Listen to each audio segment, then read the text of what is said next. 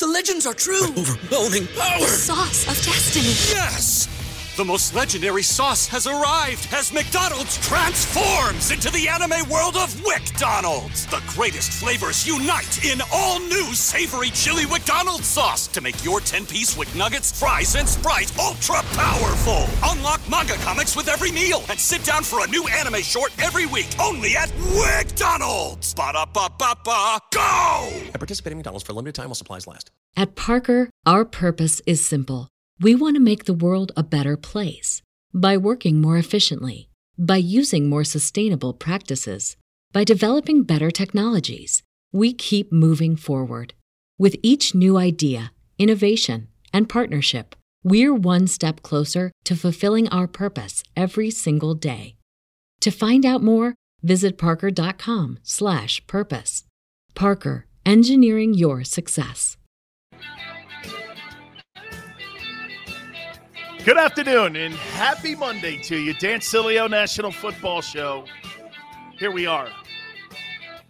I mean, that was a pretty damn impressive weekend when it came to NFL news, was it not? A lot of storylines coming out of the weekend. I'm going to start the show off by saying this to you. You know how people say, don't take preseason football and form an opinion on your team, player, or coach?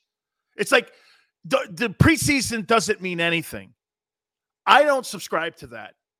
I think you can learn a lot of things. I think you can learn tendencies. I think you can see what teams are trying to accomplish. And for me, I learned a lot this past weekend. Now, obviously, the quarterbacks, the young quarterbacks, were front and center.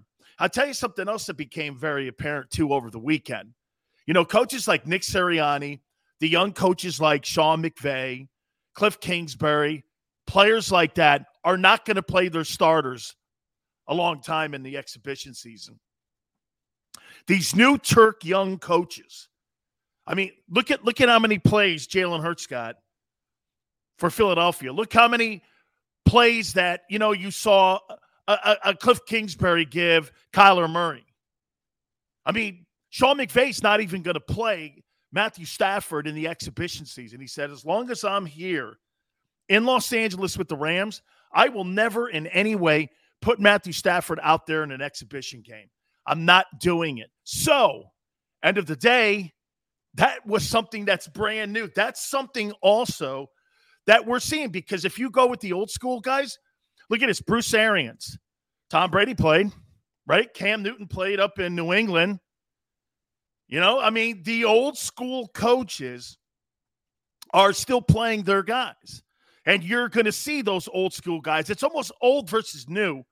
And that's kind of something that I took out of the weekend with these NFL coaches. The young guys do not believe in any way whatsoever that they're going to get out there and they're going to put their young players in any kind of harm's way, crippling what could be a great season for one of their football teams.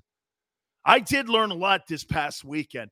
And, and, and for the record, when it came to performances, you know, I, I, I said this last Friday about Jalen Hurts. I said, you know, I, I don't think he played bad. I don't think he played poorly. I don't think he played exceptional. I think he played within the system.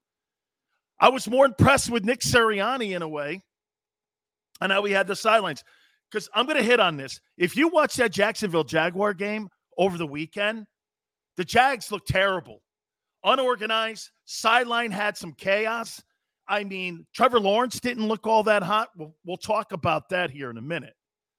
But end of the day, I mean, you could really get a sense of what football teams have really great coaching and the coaches that still have a long way to go. So we're going to hit on all this. And by the way, I do, and I wrote down some notes on all the rookies that kind of impressed me that were playing this past weekend. So I'm going to get to that here in a second, but I do want to say this from CBS Sports, former CEO of the Oakland slash Los Angeles Raiders. Our friend Amy Trask will join us. We'll talk some NFL football with her. That'll be at the bottom of the hour. Then in hour number two, our friend Howard Eskin. And I'll get his sense of what he's seen so far with Nick Sirianni, what he's seen so far with, you know, Jalen Hurts. Um, get just get a temperature of what's going on with Philadelphia Do you think he needed to play him a little bit more? I, I'll say this to you too about Nick. There's no doubt he wants to go plus 25 when it comes to throwing the football down the field. Okay? Make no mistake about that. That's something that became evident. I mean, he had his goalpost to the back of Jalen Hurts, and he threw, threw the football plus 25 down the sidelines. So we'll talk to Howard Eskin from WIP. That'll be in hour number two. All right. So let's get into some of these performances that we saw over the weekend. And I'm going to go with five. I'm going to go with these guys. I'm going to go with Justin Fields, Trey Lance, Zach Wilson, Mac Jones, and Trevor Lawrence. I hit on last week some of the other guys that we saw play, like Jalen. I said, you know, some things about him. I also said some things about Mac Jones, but I want to hit on something else with him as I rank like the rookie guys as they really had their first, you know, line of fire, so to speak, stuff this past weekend. Let me start it out with five here in Trevor Lawrence with the Jaguars. Six and nine, 71 yards. He was sacked twice. Actually, he was sacked on the first play of the game. In his first NFL career play, he was sacked. 90.5 quarterback rating. I thought it was rocky. But then again, I think that coaching staff is rocky.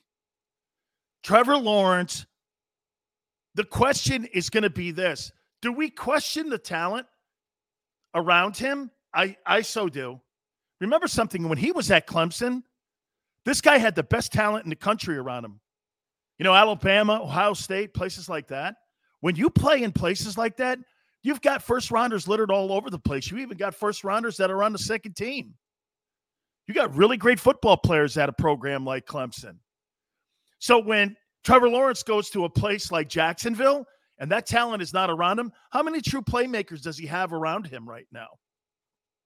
And for that matter, how about the coaching? That thing looked a little suspect. I'm talking about the entire way that they went about their business. I mean, at the sidelines was chaotic. They had pre-snap penalties. That wasn't a good showing for the Jags. I thought they looked terrible. And like I said, if I were to, you know, talk about Trevor Lawrence's, you know, maybe a C minus. I mean, here's here's one thing though that I did take out of it. He knew where to go with the ball. Okay? He knew where to go. And so I, you know, if you if you take everything into consideration, the lack of skilled people around him, the lack of potential inexperienced coaching. I don't know what Meyer's asking him, but when he eventually had to make throws, he could make throws. So if you take a silver lining out of that performance for him, you say this, well, you, you, you see it. He, he understands where to go with the football. And as you could see, he's moving his head around too. So he kind of under, you know, he kind of understands what you know, Meyer wants out of him and what Meyer's looking at it, you know, for him to move the chains. But I thought it was a little rocky to say the least, especially when it came to the st- skill set guys. And as for the Tebow experience, I don't know. How about Tim Tebow didn't play one of the special teams? He didn't get one play on special teams.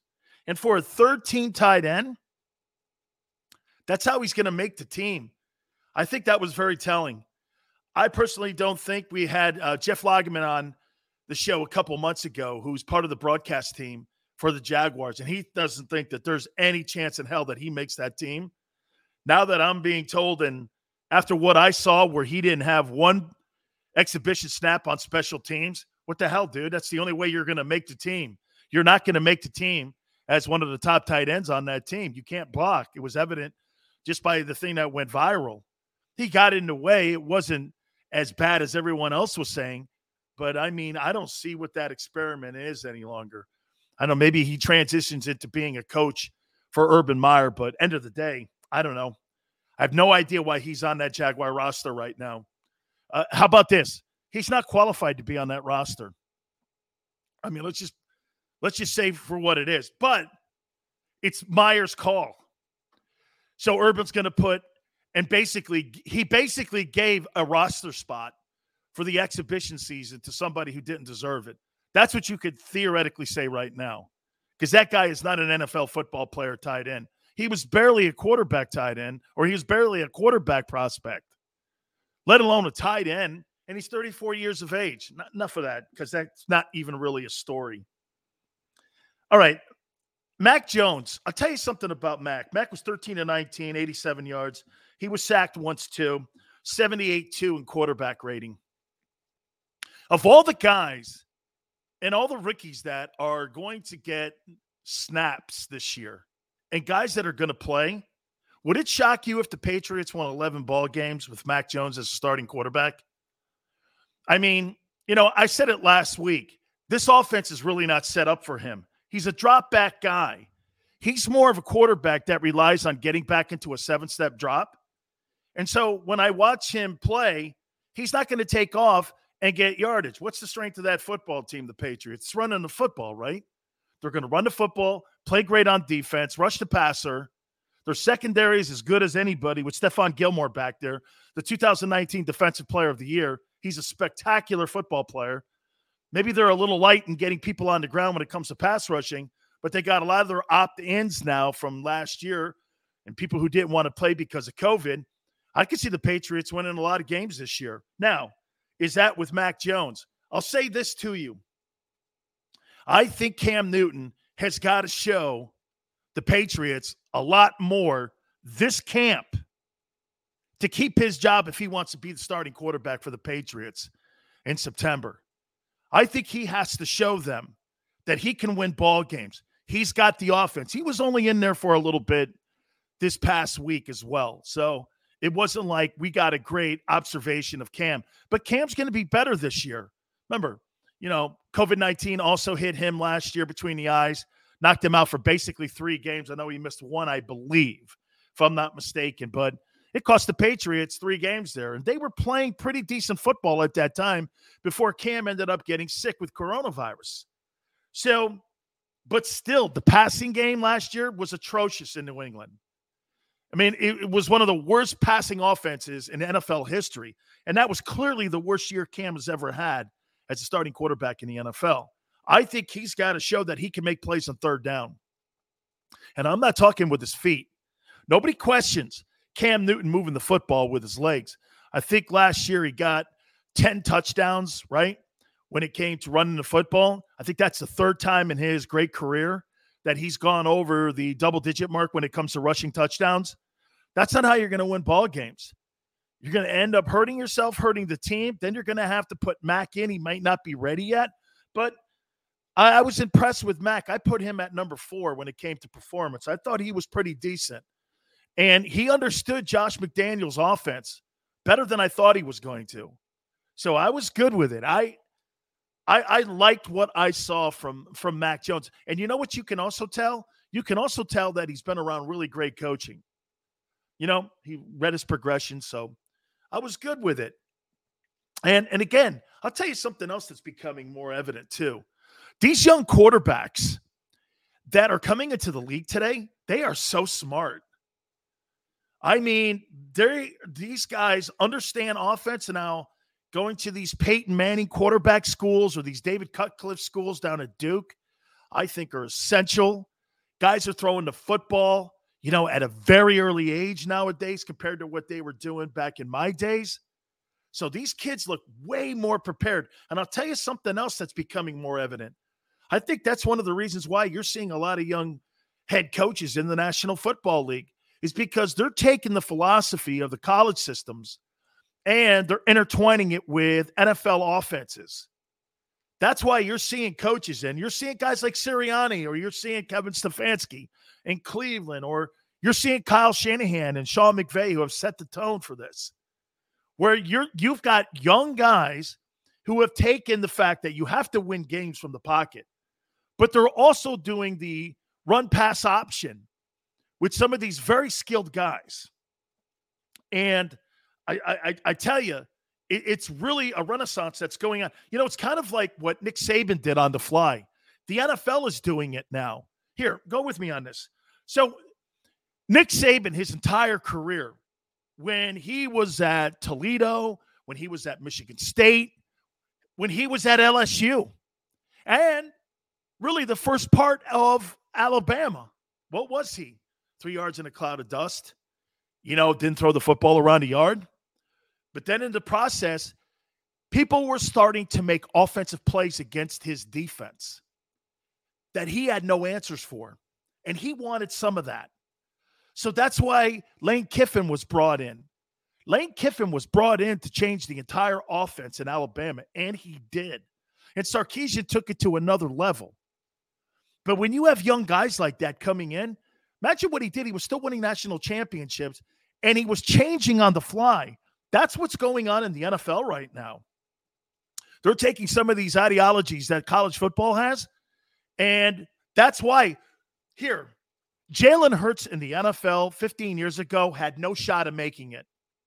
There's no way he makes it in the NFL. Jalen Hurts today, Kyler Murray today, these guys have potential to make ball clubs. One of them has the potential to be a star in this league.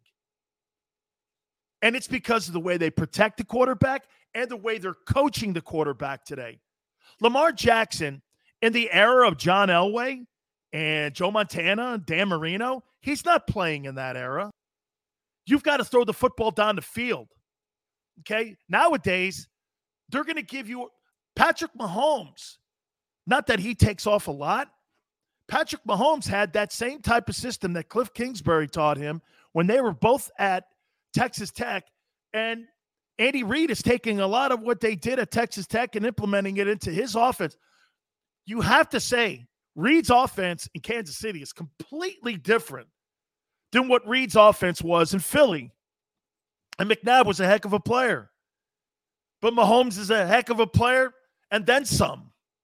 So that's what we're starting to see with these young guys. We're seeing these guys really get into the game and really into the game plan a lot more. All right. So I got I got Mac Jones there at four.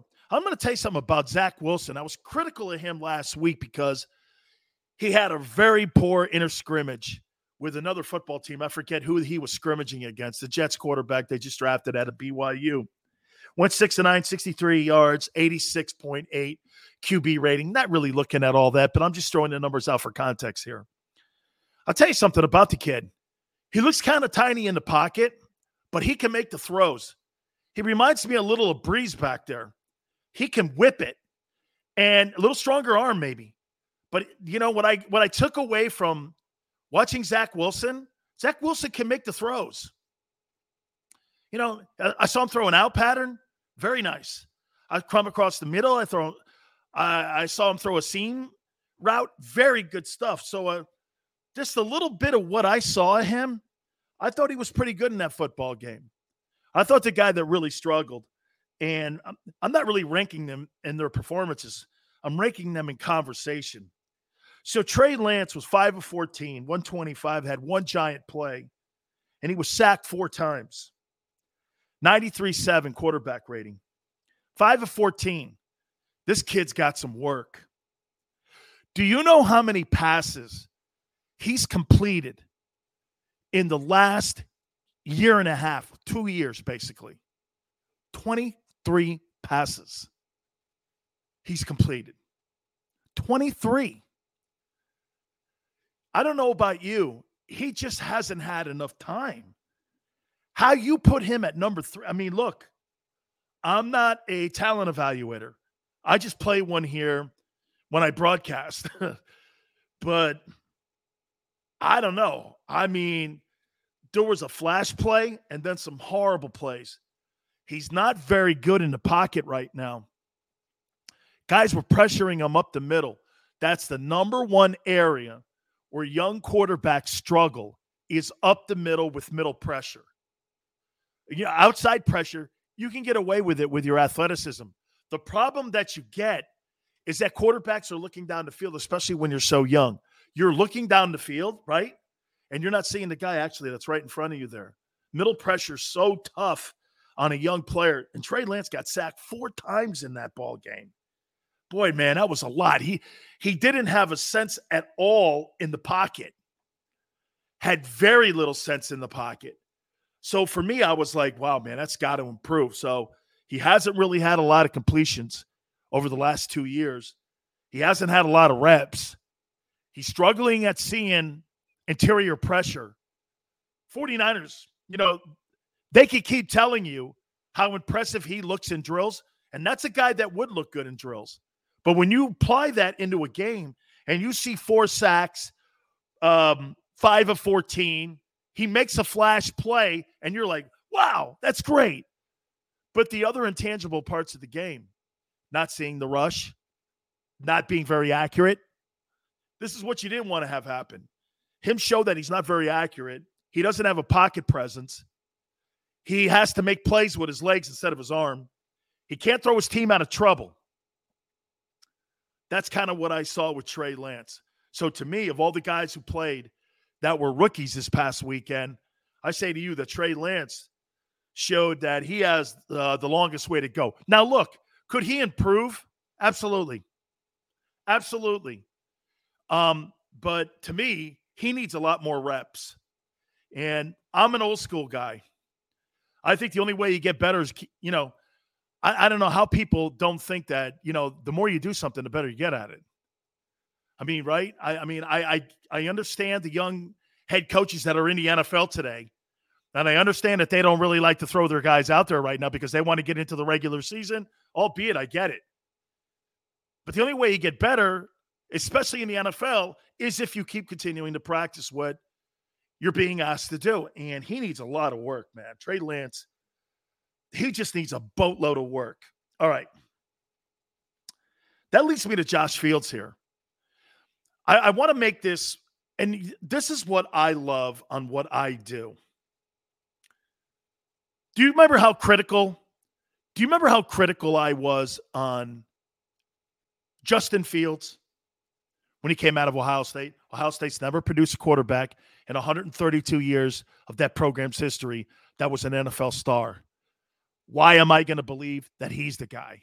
I saw him struggle against uh, Northwestern. I saw him struggle against Indiana. I did not not not massive struggles, but I saw him not make plays, and I saw his toughness in the final four games, semifinal games. There's no question about it. I'll tell you though, Matt Nagy has done something, and maybe it's because he's under pressure.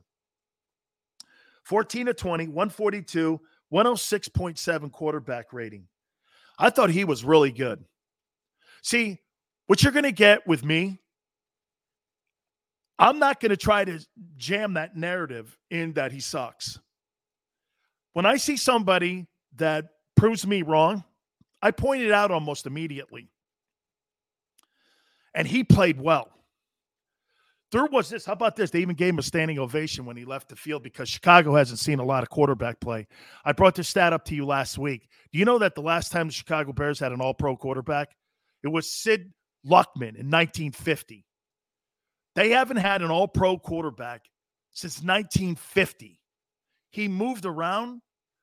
Um, there's some things that needed to be worked on, but I thought he was damn good. And if I were Chicago management, I'd start the guy. Andy Dalton, where am I going with that? Andy Dalton's not going to save the head coach or the GM's job. He's just, they're not just, they're not. So the bottom line is, why don't you start him? All right.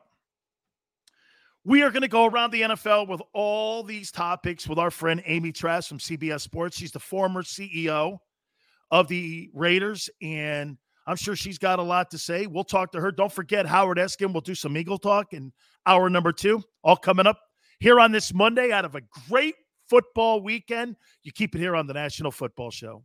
I get scared sometimes. Of a lot of things. Joining in. Decisions. The dark. The dark. But I once heard someone say. But as I always say, it's okay to be afraid. As long as you face the fear. And keep moving forward. Wherever you are in life, count on the name trusted in insurance for over 80 years Independence Blue Cross.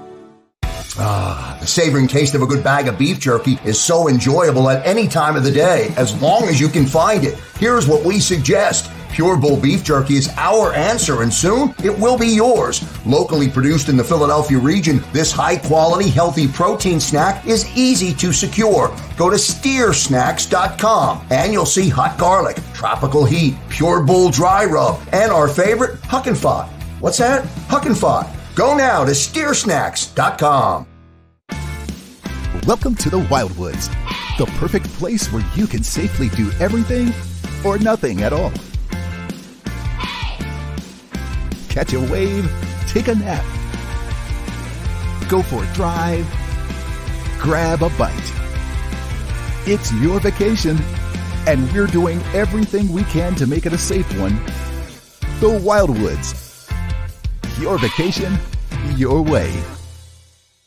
The International Brotherhood of Electrical Workers, Local Union 98, is a proud sponsor of The Labor Show with J. Doc and Krause every Saturday night from 6 to 8 p.m. IBEW Local 98's highly trained and superbly skilled electricians are the best in the business, setting the highest safety standards in the electrical industry. So when you're planning your next industrial, commercial, or residential project, choose an IBEW Local 98 union contractor. Learn more at IBEW98.org.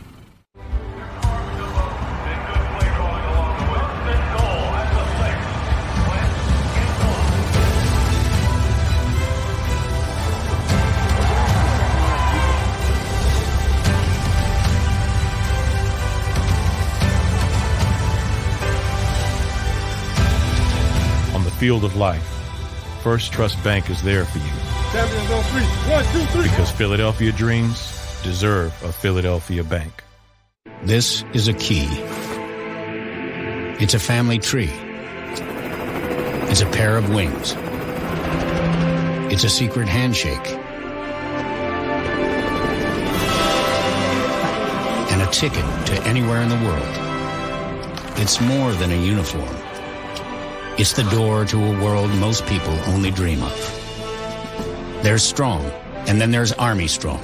Try it on at goarmy.com.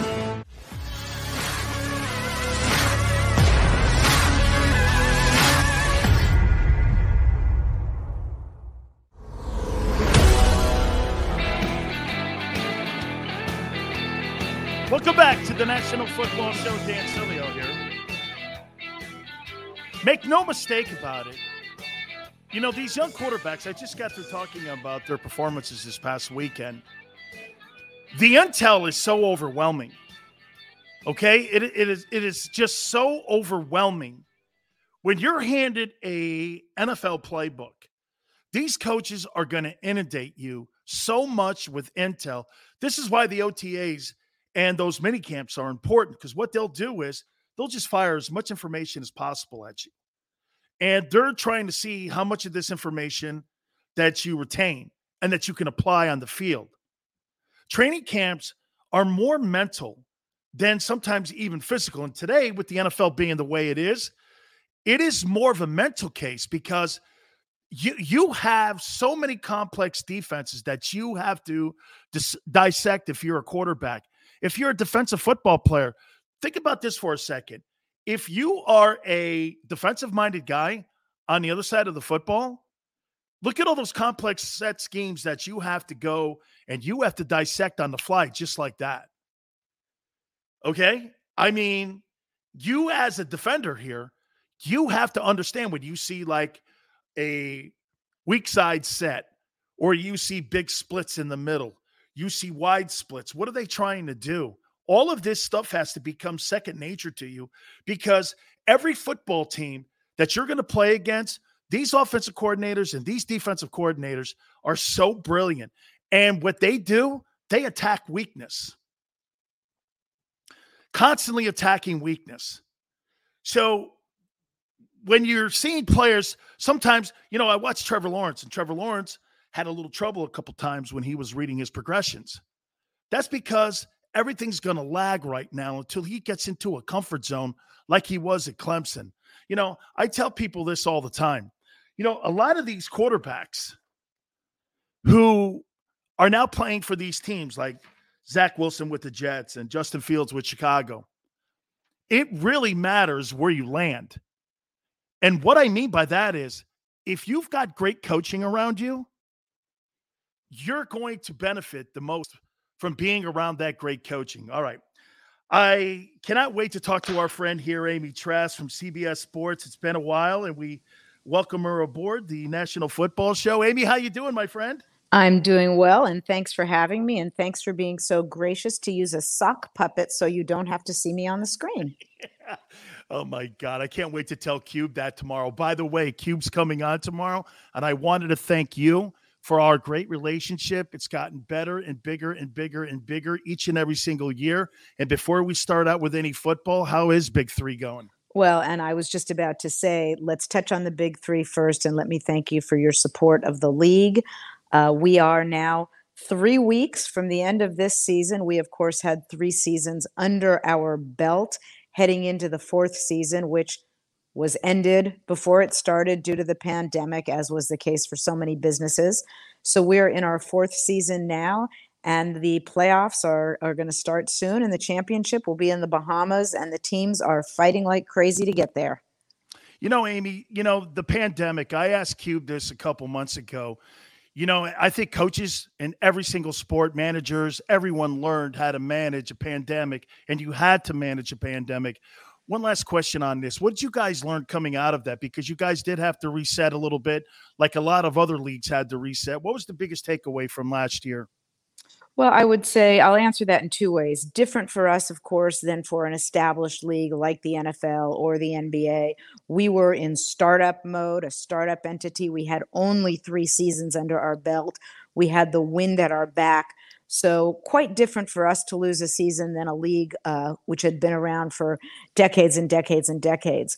But here's what I've learned and it's not unique to the pandemic situation. It's just learning it again in the context of a pandemic. What matters when you're fighting challenges are the people with who you whom you are working.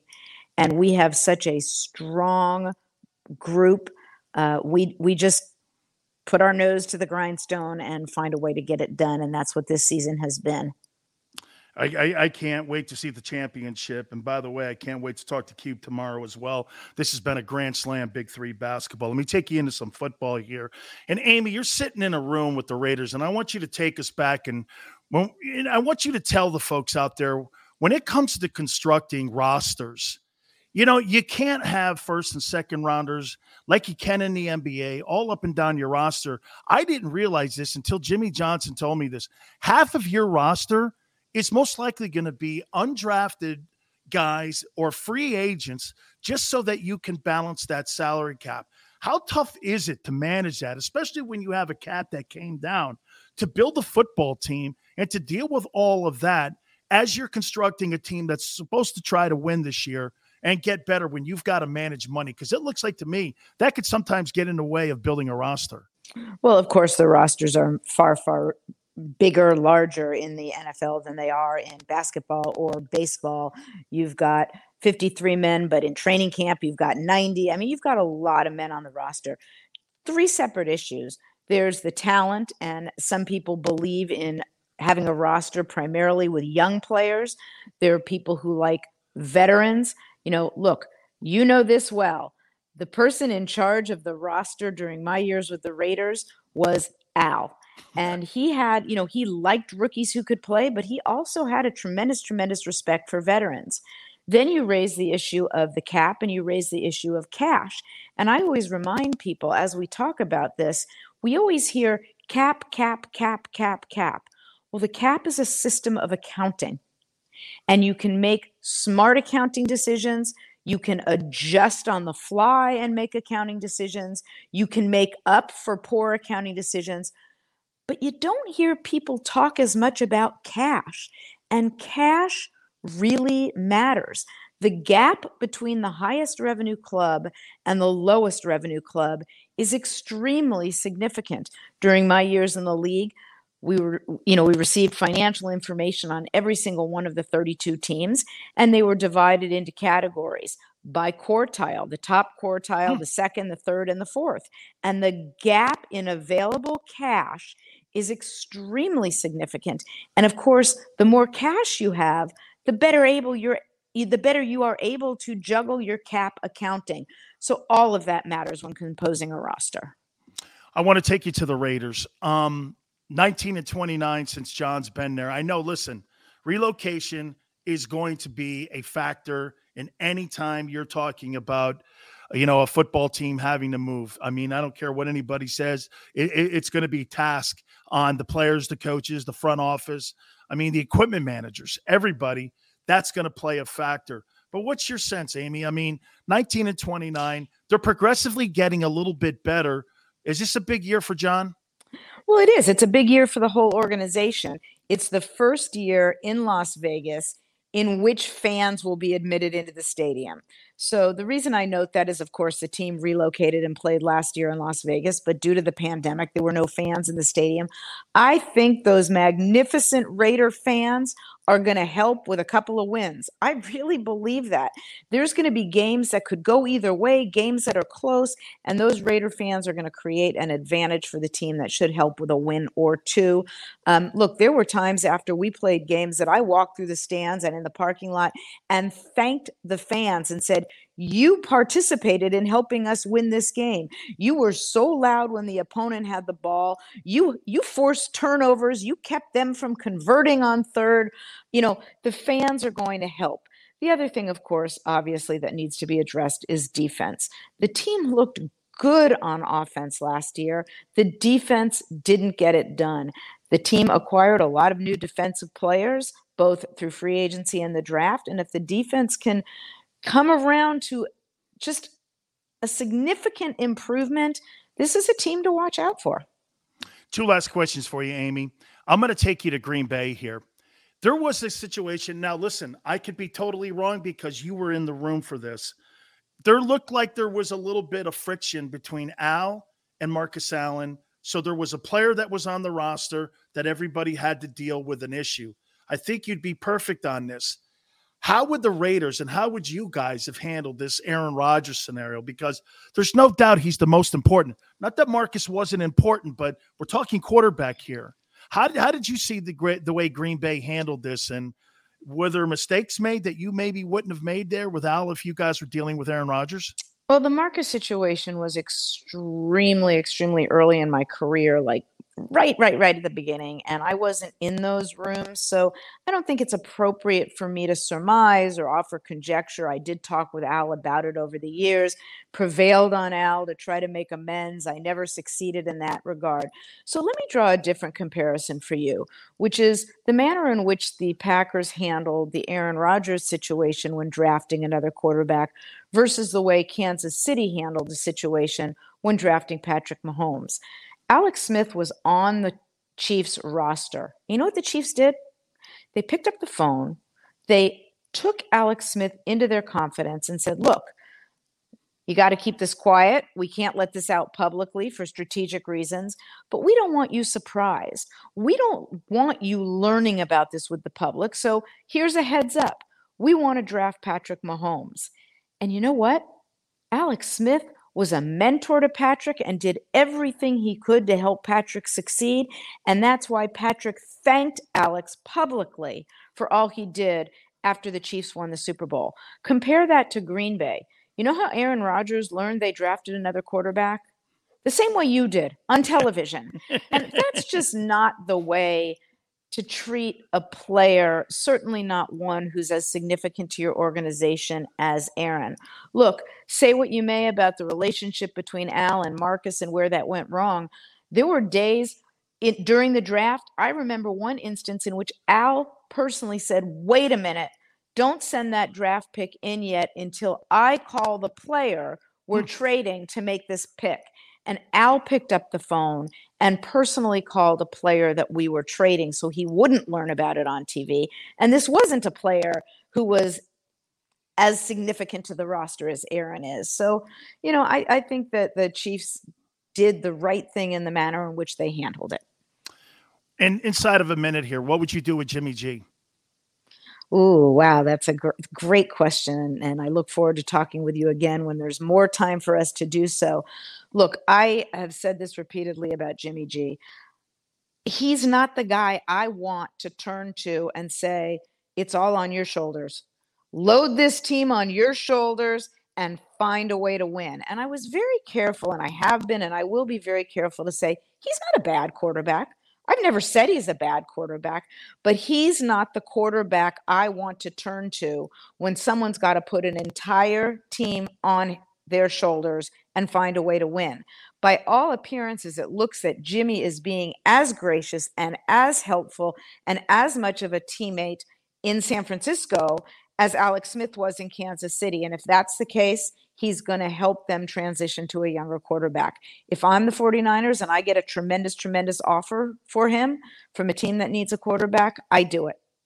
Absolutely. I mean, the guy's missed 53% of his game, but he is 25 and 8 as a starter when he's in there and he's healthy. Amy, I really yep. appreciate you taking time. I'll make sure Cube knows that you gave him a shout out and hopefully we could do this again. Thank you so much, Amy. Thank you for having me. And let me tell you, what a fortunate young woman I know I am, having had an opportunity to work for Al and now for Cube, um, men who do things the right way when it comes to business. Absolutely. Thank you, Amy. Thank you. You got it. Our friend Amy Trask from CBS Sports. She's also the president of Big Three Basketball. We'll take a brief time out. We come back, we'll hit on some of the things that she said. You keep it here on the National Football Show. I get scared sometimes. Of a lot of things. Joining in. Decisions. The dark. The dark. But I once heard someone say. But as I always say. It's okay to be afraid. As long as you face the fear. And keep moving forward. Wherever you are in life Count on the name trusted in insurance for over 80 years. Independence Blue Cross. Ah, the savoring taste of a good bag of beef jerky is so enjoyable at any time of the day, as long as you can find it. Here's what we suggest. Pure Bull beef jerky is our answer, and soon it will be yours. Locally produced in the Philadelphia region, this high quality, healthy protein snack is easy to secure. Go to steersnacks.com and you'll see hot garlic, tropical heat, Pure Bull dry rub, and our favorite, Huck and Fod. What's that? Huck and Fod. Go now to steersnacks.com. Welcome to the Wildwoods, the perfect place where you can safely do everything or nothing at all catch a wave, take a nap, go for a drive, grab a bite. It's your vacation, and we're doing everything we can to make it a safe one. The Wildwoods. Your vacation, your way.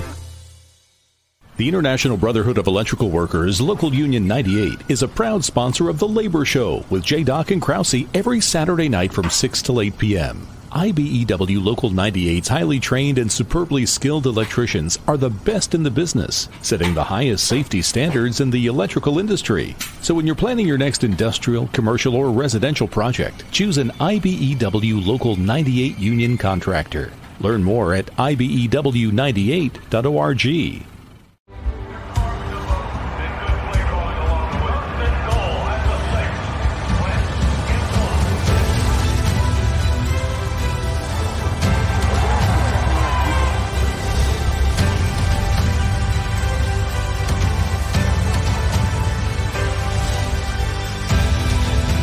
field of life, First Trust Bank is there for you. One, two, three. Because Philadelphia dreams deserve a Philadelphia bank. This is a key. It's a family tree. It's a pair of wings. It's a secret handshake. And a ticket to anywhere in the world. It's more than a uniform. It's the door to a world most people only dream of. There's Strong, and then there's Army Strong. Try it on at goarmy.com.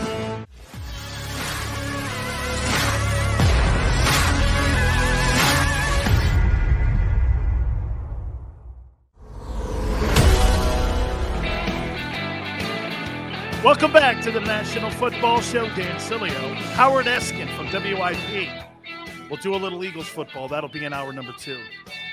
Before we move on to some of the things that Amy said, by the way, you can catch her on CBS Sports. She's fantastic. And do you know how many jobs she's been offered already as, uh, you know, just a person out there and a person that could run a football team? I know of four jobs she's been she's been offered to be the president of an NFL football franchise, and she's turned it down because she works for Ice Cube.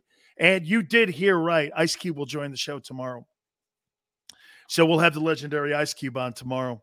Um, I believe 5:30 Eastern time, Ice Cube will join us. I, I, first before we hit on a little bit of what Amy said. I, I do want to throw this out. I saw a story over the weekend, and it's from the San Diego Union Tribune.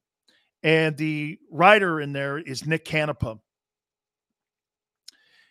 And he's really one of the only guys that has the backbone to go out and actually report the truth when it came to Paul Tagliabue. You know, I have said this, and a lot of people criticized me for this because I put this out on Twitter at Dan Sileo Show. The only reason that Paul Tagliabue made it to the Pro Football Hall of Fame is because they had to come up with some blue ribbon committee to put him in. And there is no question that my sources are telling me that Roger Goodell was the main factor in Tagliabue being put into the Pro Football Hall of Fame because he was his apparent and he worked for Paul and he was Paul's right hand man. And this is Roger Goodell looking out for his boss. That man should know nowhere be near the Pro Football Hall of Fame with all those legendary players. That guy was the main reason that we have brain issues that the league has refused to acknowledge. I've said this before to you, and I'm not going to go knee deep into the conversation any longer. You know my feelings. Would I do it all over again? Absolutely. You ask any NFL guy that's ever played in that league if he would go through the potential damages that can happen because you play in that game, if he would do it again. And I will tell you that almost every single guy per person and per player would absolutely do it again. My only contention has always been well, you know what? It would have been nice to tell us a little bit more about the dangers instead of minimizing them or covering them up with Vicodins or Percocets or Valiums. Hey, anytime, get this, anytime you had a knee injury, they would give you painkillers. So you never knew how how bad the injury was going to eventually become if you didn't get it treated by your trainer or a doctor. That's why most of those guys back in the day, you know why guys have 3-year careers, most of them is because when you get injured in that league back in the day, they put zippers on your knee. They didn't have knee scopes. Knee scope just came in when I came into the league. Actually, when I came into college football, knee scopes started coming in. Today, laser surgeries, you're up and you're ready to play. Look at Dak Prescott. Look at how fast these guys are up and going today.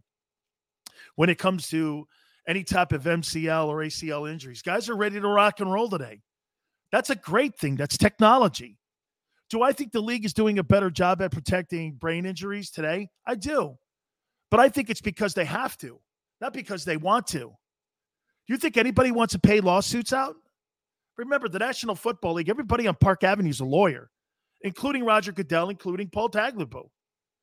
Tagliabue was, and always remember this. I don't care what Roger Goodell tells you. You know all those hugs that Roger Goodell gives to players on draft day? He is paid by the owners. He is not looking out for the best interest of the players. He fundamentally can't. Spiritually, he may want to. Morally, he may want to. But he's paid by the owners. We don't pay him a cent. That guy makes $50 million a year. He's the highest paid non owner in the NFL. That includes NFL football players. He makes more money than anybody that's not an owner and he takes no hits on Sunday. So, who do you think he's more loyal to? The players? They're going to go down the road of least resistance when it comes to CTE. So, tag the this story and give it to Nick Canepa. It's a great story. Talks about how this Blue Ribbon Committee was made and how Paul Tagliabue got into. If you remember, we were talking to Howard Balzer and Jason Cole as well, and all of them, they're suspect in the fact that they don't believe that um, Paul Tagliabue would have made it into the Pro Football Hall of Fame if it wasn't for that blue ribbon. They opened up another door for him, and that's how they got him in. That guy was a criminal when it came to how he handled the players. He may have done all the great things, increasing the wealth for the NFL owners, but at the end of the day, Paul Tagliabue was no friend of the players. He could tell you all they want. He's not and they put him in the Pro Football Hall of Fame. How incredible is that? I mean, it just shows you uh, that the league and how they think of brain injuries. They put the guy into the Hall of Fame that was telling everybody that eh, football doesn't cause anything. That don't worry about that, which they ended up losing that lawsuit, by the way. All right, let's move on. That's a disgusting story. Way to go, Nick Canepa, for writing that story. So in Dallas, do we have a problem in Dallas? So the Cowboys got their news that they wanted to hear on the second MRI back on Dak Prescott. And the news was good that it's healing and things are moving in the right direction. It's actually the first time that I've ever heard a player go in, get an MRI just to see how things were going. Most of the time, you go out and you throw the football. Michael Irvin was out at Cowboy camp the other day, and he saw Dak Prescott throwing the football around with his left hand. What does that indicate? Well, obviously, there's some pain in that shoulder. Now, we, we just saw Jordan Love, who played pretty well. I'll talk about him a little bit later on in the program. Um, he went under uh, observations with an MRI. You know why? Because he hasn't thrown the ball. When you're a quarterback in the NFL and you haven't played in a long time, this is the collateral damage. Isn't it funny? It's got nothing to do with his injury. This has everything to do with his passing arm. The Cowboys contacted the Rangers, the Yankees. How do you handle sore shoulders when it comes to throwing too much? The only thing that you can do is rest. So the Dallas Cowboys are in a predicament here. Do you play him? Do you get him, you know, on the field or do you not? If I'm the Dallas Cowboys, you're paying that guy $42 million a year. That guy does not see the preseason in any way. I'll have organized scrimmages. I'll do whatever. We'll put him in game situations in practice. I am not putting him on a football field where that guy could get thrown on his shoulder. Or hypothetically, he's just diving for an extra yard. He lands on that shoulder and he jams that shoulder and he's out the first five games of the of the year. The Cowboys would be devastated if that ended up happening. You cannot not have that. The Dallas Cowboys don't have Dak Prescott on the team. That football team won't win five games. If Dak Prescott's on the football field for the Dallas Cowboys, that football team can win 10 games. Just look at their schedule. They could potentially win 10 games. Okay? So again, I I think there's a problem in Dallas, but how you resolve that problem in Dallas, rest. Now, I want to throw this at you too, because of the young quarterbacks. And I tweeted this out. Did you see how much Justin Fields played in Chicago? I think he played two quarters. Nick Sirianni, I, I did he play Jalen Hurts? Did he play him 20 plays? I don't think so. Okay, what would be the reasoning for that? And here, get this. If Nick Sirianni, the head coach of the Eagles, had said this, I'll talk to Howard Eskin about this. If Sirianni came out when he was asked the last two times, hey, do you feel comfortable in naming Jalen Hurts as your starting quarterback going into the 2021 season? Nick Sirianni couldn't give you an answer. He says, We're getting there. He was asked the question twice and wouldn't answer it. Don't you think for morale inside the locker room? Don't you think for, I don't know, motivation for Jalen? Don't you think for stability? Let me tell you the difference in coaching here a little bit. Again, it's a question. It's not an indictment yet because the only thing that I'm doing right now is I'm kind of hammering on the process and not the results. We haven't seen any results yet. So, again, this is conversation here. I'm throwing out something for you to think about. At the beginning of the year, in around January, Brian Flores of the Dolphins was asked a question. He, what about Tua's? Tua, Tua's our guy. We're he's our number one guy.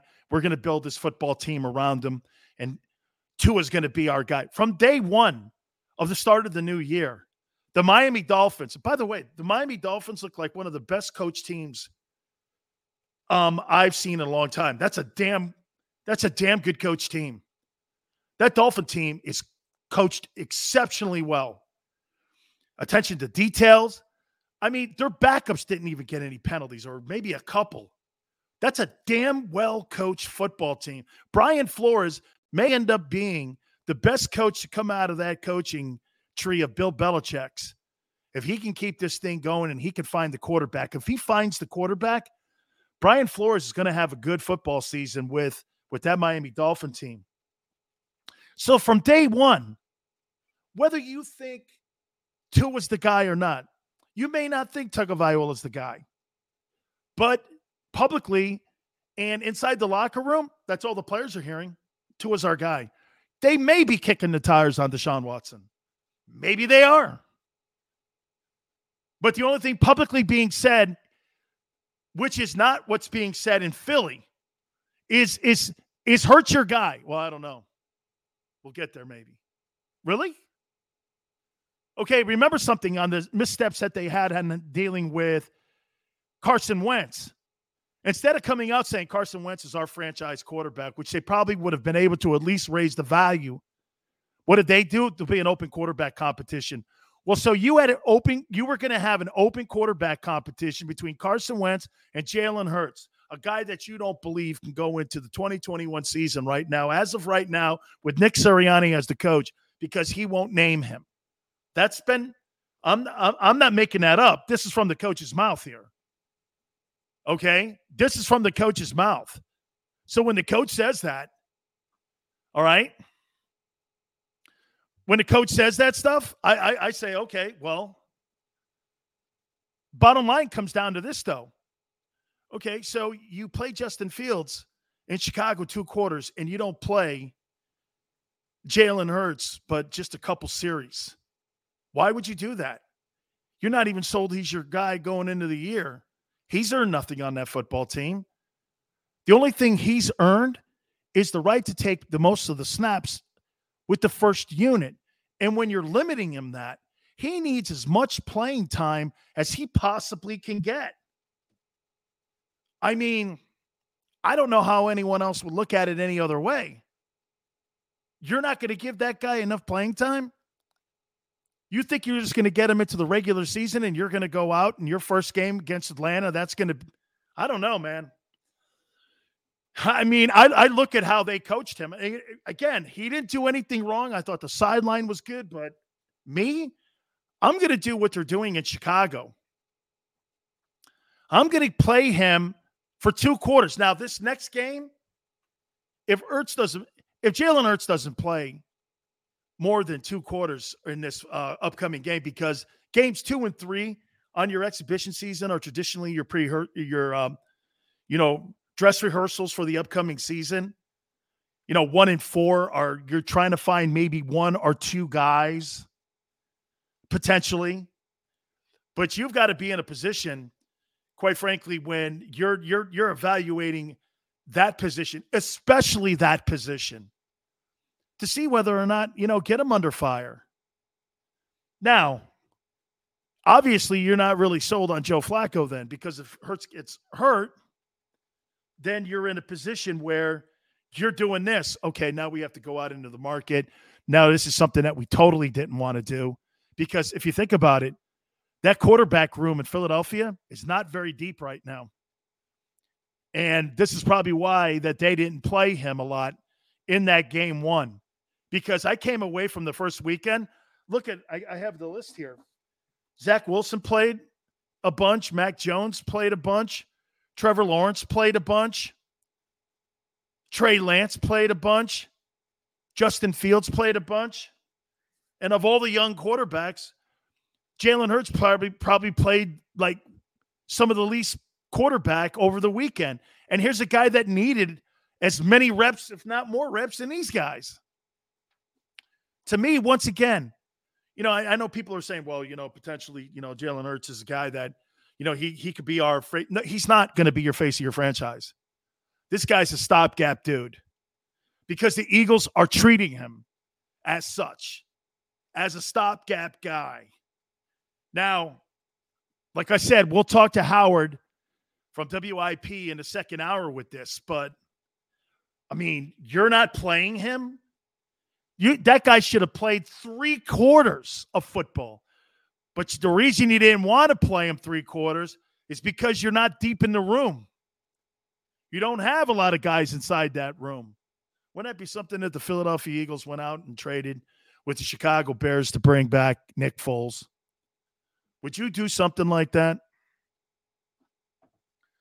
I think, you know what? Think about that for a second. I want you to think about that. If you're if you're the Eagles and Howie Roseman, do you call Chicago? Chicago wants to dump him.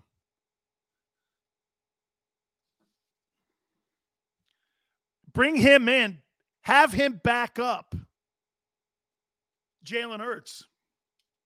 No? Okay. I mean, we could say, I know some of you probably would say, we're, we're back in the position we were with Carson Wentz. Oh, no, I thought this guy was mentally tougher. Remember something? He dealt with Tua stuff. He was benched for Tua. Jalen Hurts can deal with this. I want to expand on that a little bit more. Also, talk more about Trey Lance, the 49ers. Not a very good outing for him. Howard Eskin from WIP will join us in hour number two. You keep it right here on the National Football Show. I get scared sometimes. Of a lot of things. Joining in. Decisions. The dark. The dark. But I once heard someone say. But as I always say. It's okay to be afraid. As long as you face the fear. And keep moving forward. Wherever you are in life, count on the name trusted in insurance for over 80 years. Independence Blue Cross. Ah, the savoring taste of a good bag of beef jerky is so enjoyable at any time of the day, as long as you can find it. Here's what we suggest. Pure Bull Beef Jerky is our answer, and soon it will be yours. Locally produced in the Philadelphia region, this high quality, healthy protein snack is easy to secure. Go to steersnacks.com and you'll see hot garlic, tropical heat, pure bull dry rub, and our favorite, Huck and Fod. What's that? Huck and Fod. Go now to steersnacks.com. Welcome to the Wildwoods, the perfect place where you can safely do everything or nothing at all. Catch a wave, take a nap, go for a drive, grab a bite. It's your vacation, and we're doing everything we can to make it a safe one. The Wildwoods your vacation, your way. The International Brotherhood of Electrical Workers, Local Union 98, is a proud sponsor of The Labor Show with J. Doc and Krause every Saturday night from 6 to 8 p.m. IBEW Local 98's highly trained and superbly skilled electricians are the best in the business, setting the highest safety standards in the electrical industry. So when you're planning your next industrial, commercial, or residential project, choose an IBEW Local 98 union contractor. Learn more at ibew98.org.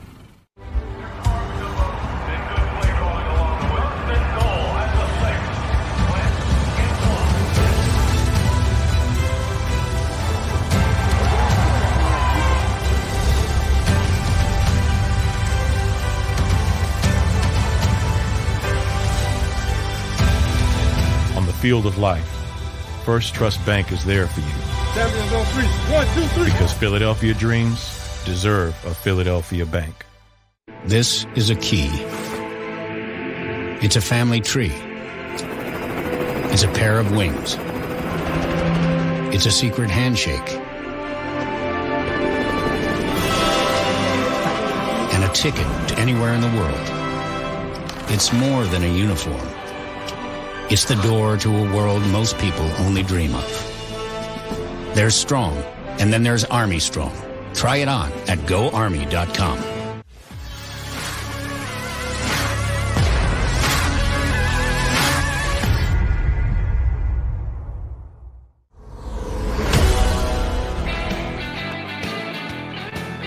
Hour two, Dan Sileo National Football Show. Everybody's talking about Bama? My boy Joey B's telling me, look at Bama's success. Richard Todd, Ken Stabler, Namath back in the day under Bear Bryant. Then it went cold because then they started running the football more. And they got away from that. They went to option quarterbacks because that's what became fashionable in the game, running the triple option the veer. So they got away, and that's what the Southeastern Conference was. I would say this the Southeastern Conference got away from throwing the football because when you had Namath, Stabler, and Todd back in the day, those were traditional seven step drops. What happened from 1970 all the way up until like, I would say 1983? You know, really until Steve Spurrier, in my opinion, until Steve Spurrier changed the way the SEC throws the football, it was Coach Spurrier that changed the entire way that the NFL looks at Southeastern Conference quarterbacks now. I mean, when he was at Florida, he threw the ball all over the joint. So, and speaking of Bama, by the way, my Canes have to take these guys on Labor Day weekend. Number one for the fourth time in six years. That's impressive. Uh, that's that's exceptionally impressive. That they are now the you know preseason number one team for the fourth time inside of six years. And I'll even throw this at you as well. Look at what they lost too.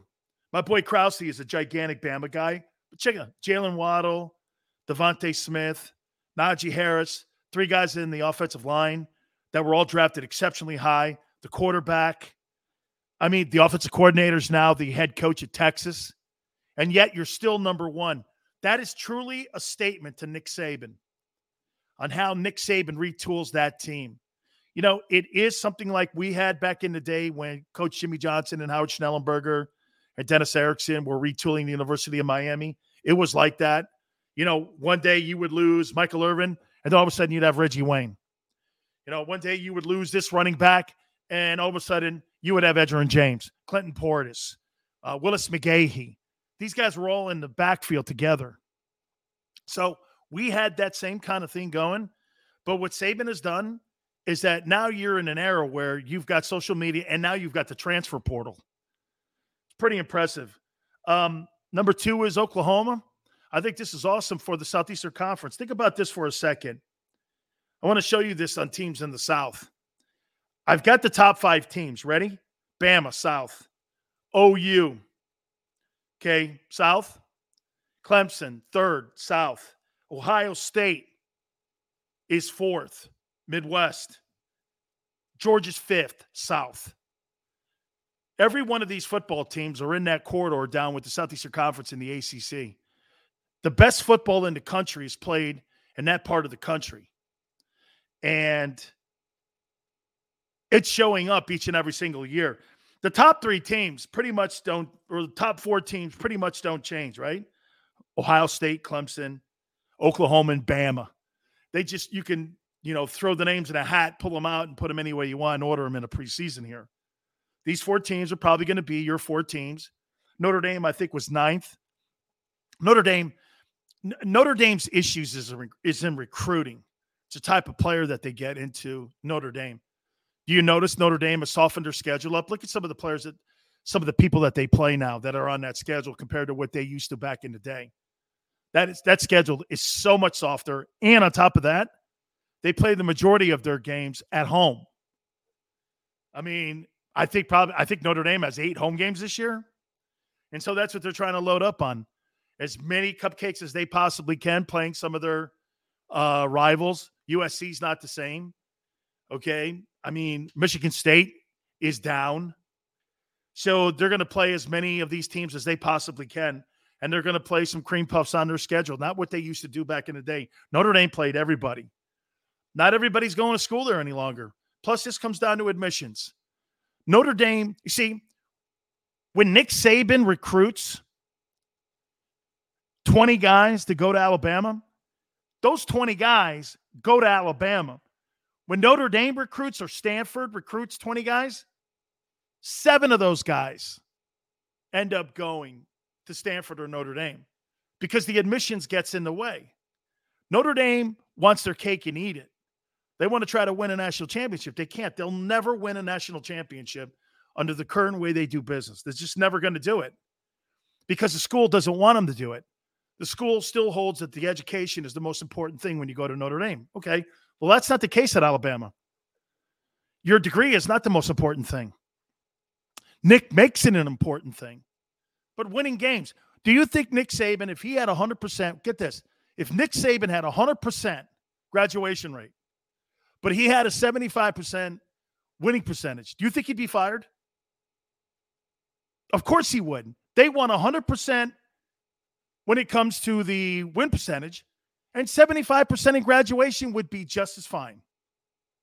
It's not really about educating, it's about winning and kind of educating.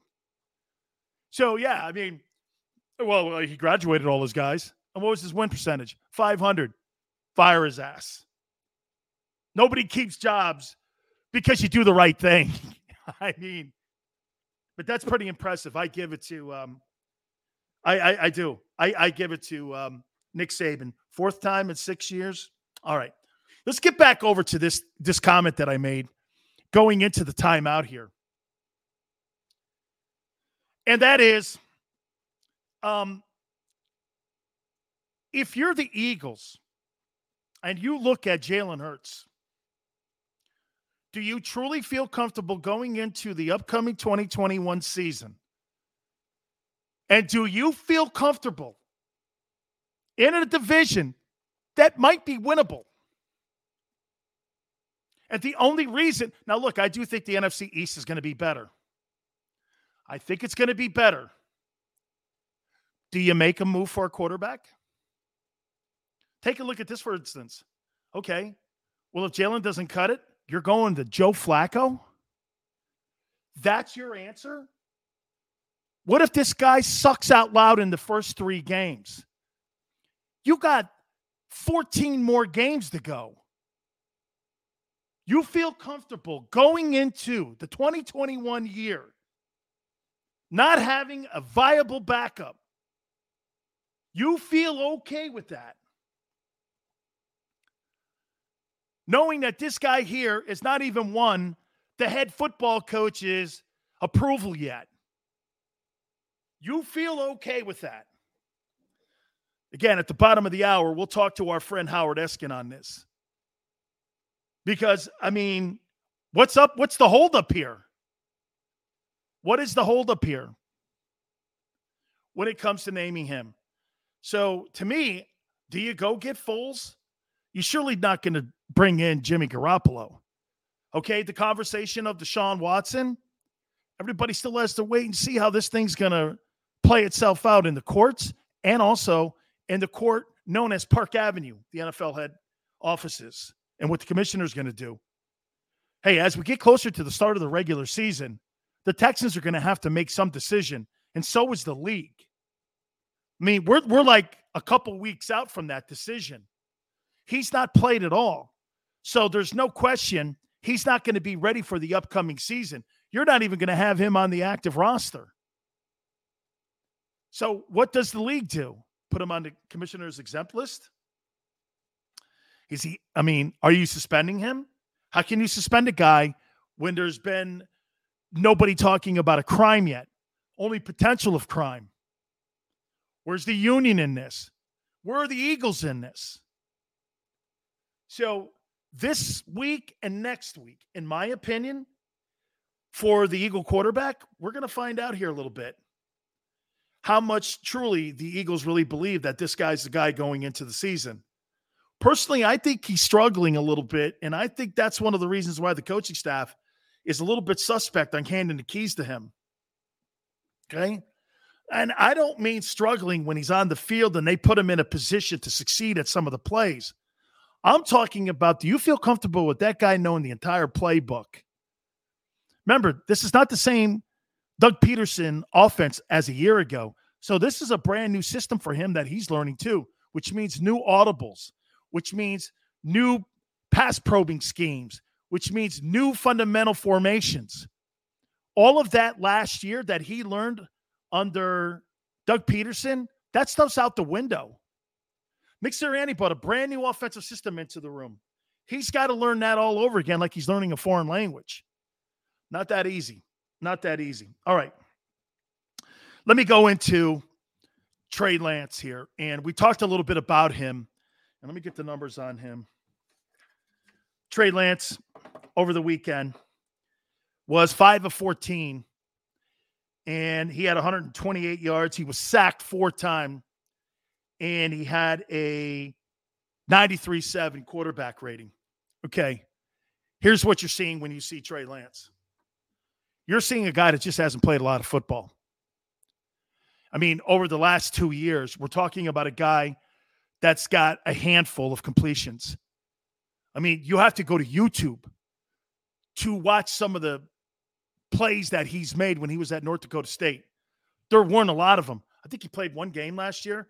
And then before that, he played a little bit. So the action that he got this past weekend, 5 of 14, 128, sacked four times. I said it in the open when we were talking about the young quarterbacks. When when you're when you're a quarterback and you're young like this, you've got tunnel vision here. And all you're seeing is you're seeing it through binoculars. The really great quarterbacks, Bill Walsh told me this years ago. And there's a fundamental way of developing quarterbacks. Why do you think they rolled Montana right all the time? You guys have any idea why they rolled Montana right? That was Joe's favorite place to go, was rolling right. And Joe, knowing that, do you understand why they rolled him right? Well, Walsh told me they wanted him to manage, instead of being in the middle of the field, they wanted him to manage half the field. Plus, you have the sideline for any errors. That's why Montana, even the the great pass that he went uh, through to Clark, the catch, he was rolling right, and he threw it over Ed Jones, and he threw it over Everson Walls. He catches it in the back of the end zone. He was rolling right. Walsh, that's how he developed. As Joe got better, Joe sat more in the pocket in the middle of the field. That's when you become a weapon. When Aaron Rodgers is in the middle of the field and Aaron Rodgers is doing this, it's almost undefensible. These great quarterbacks, when they're when they're dropping back, I got a great picture of me sacking Joe. Not that easy sacking Joe because he was a rhythm guy.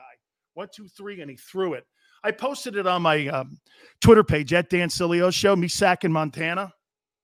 Joe, man, he one, two, three, he would look, boom, boom, boom, boom, throw the ball. Was great on his feet. But as Joe got better, Joe was more in the middle of the field. And that's how we developed them. They don't really do that any longer because a lot of kids are getting into shotgun today. And so when a lot of kids are in shotgun, you know, you don't have to really make those big steps. You're already doing what you're doing is though you're tipping it off and you're tipping the D line off and they're just pinning their ears coming after you. And if you don't see that, but when you're younger, you're like this. You're like this. And that's why you can't see the sack. That's why when you see a quarterback giving up pressure up the middle, like we saw with Trey Lance, Trey Lance gave up four sacks it's because he's not very comfortable in the pocket. That's not because he's not good in the pocket. That's just because he hasn't had a lot of playing time over the last two years. Over the last two years, like I said, we're talking about a kid that's completed around 25 passes. That's not a lot. And he's the third pick in the NFL draft. You must see a lot of athleticism. I can't tell you. And by the way, I'm not going to dispute what Kyle Shanahan and John Lynch are doing here. I respect both of these guys. I know both of these men. And if they see a lot in Trey Lance to move up to take the Dolphin pick and to make them the heir apparent or him the heir apparent for the 49ers, there's got to be something that they see inside the player's skill set that they believe that he's going to end up being that guy. See, I'm, I'm not one of these guys that's going to go like this. First exhibition game. This guy sucked. That's not what I'm doing here. The things that I saw, he was inaccurate. He didn't see good. He wasn't very good at dealing with pressure. That's a young guy's deal. I, I brought this up about, you know, Baker Mayfield. Baker Mayfield, one of the reasons why Baker Mayfield struggled his first couple years in the NFL was because Baker Mayfield lacked a little courage in the pocket. That's okay. It's a common theme with a lot of young players. You got to sit back in that pocket and you got these horses that are coming after you to try to take your head off. And you've got to show your teammates that you're going to stand in that pocket and win ball games. You got to show your teammates that you're going to get hit. What's the first thing that young players do? They take off. They break the play down.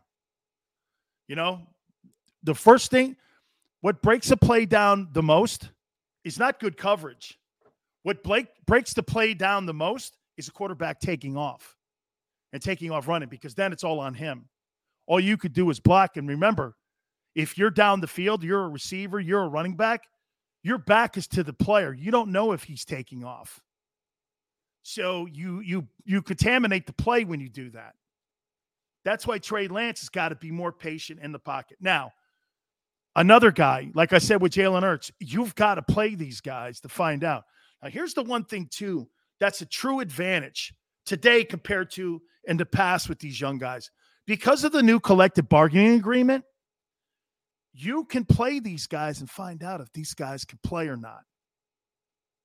You can find out immediately, like they did in Arizona. When they realized that Josh Rosen sucked and that he wasn't good enough, what did Steve Keim, the general manager of the Cardinals, do? They pulled the rip plug on that thing.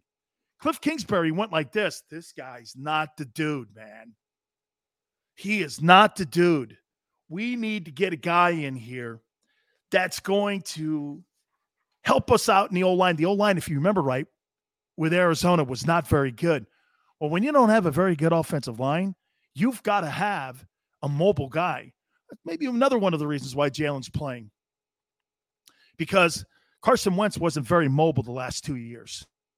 And when you're moving guys through all the line of scrimmage to new positions and you're trying to fill gaps, that's another area that the that the uh, Eagles need to address next year's offseason. I doubt you'll find them, but maybe you have to do it in the draft. You need some more old linemen. Your old linemen right now, you're getting old, and they've got a lot of miles on them. They need some new dudes inside that room. Kid from Bama, okay, be all right. But you got to get some new dudes inside that room if you're going to be a team that's going to get better at that position, at the quarterback position, when you do end up finding that guy. So, again, circle back one more time here to Trey Lance. They got a long way to go with him. That is a long way to go. Um, I did not see but the one play that he made, he rolled right, threw it across his body. Very athletic football play. No question about it. But when it came to sitting back in the pocket, he was one of the guys that I thought that truly struggled um, this past weekend as one of the young guys. He did, man. He had troubles reading that defense, and he had troubles really all over the field. All right. We are going to talk with our friend Howard Eskin from WIP in Philadelphia. And I'm going to get his sense of where we are right now as we're getting ready for maybe one of the most important preseasons for Jalen Hurts. Uh, exhibition game two and three coming up. We got to find out if this kid can play or not. Nick Sirianni's first week, I thought it was pretty good. We'll see what Howard thinks. And we'll get his spin on where they go next. What do they do?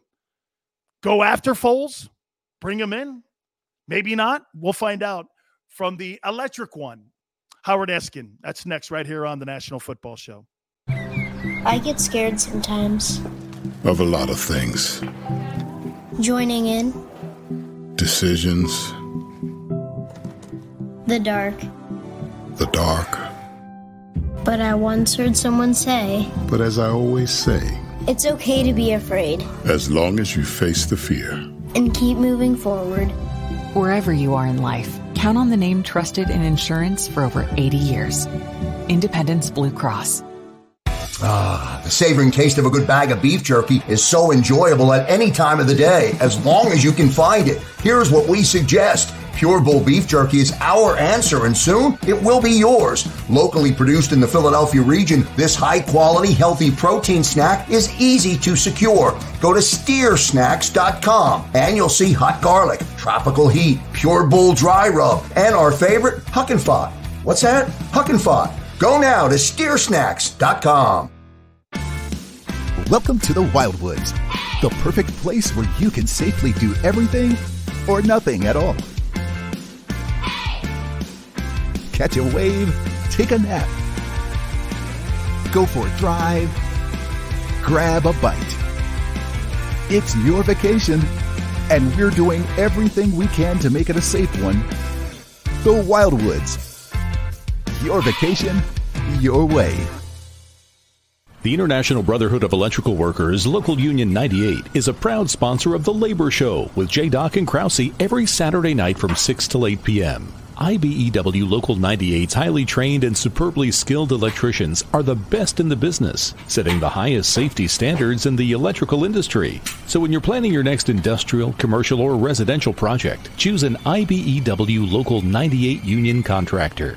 Learn more at IBEW98.org.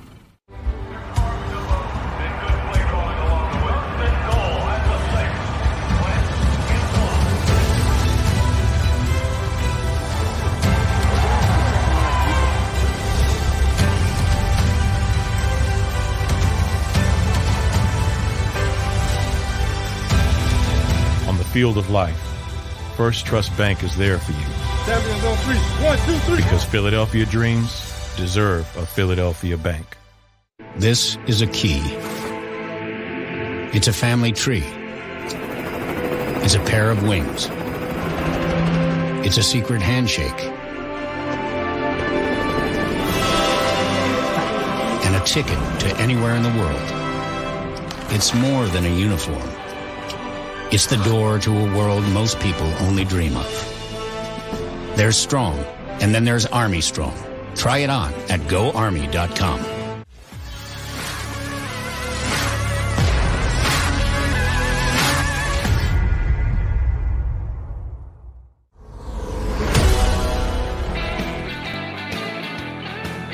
Welcome back to the National Football Show. Dan Sileo. Howard Eskin from WIP will join us in a couple minutes. Tell you what, that Jaylen Waddle can play. Dolphins look like they got a playmaker. They dropped him on some special teams. And I said this in the last hour about Chris Grier, the general manager, and Brian Flores, the head coach of the Dolphins. That's a well coached football team. They're going to win some ball games.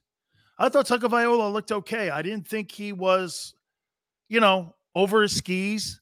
I thought he had a better understanding of the offense. You know, again, everybody's being very critical of him. Now, that's a good thing. I'm going to tell you why.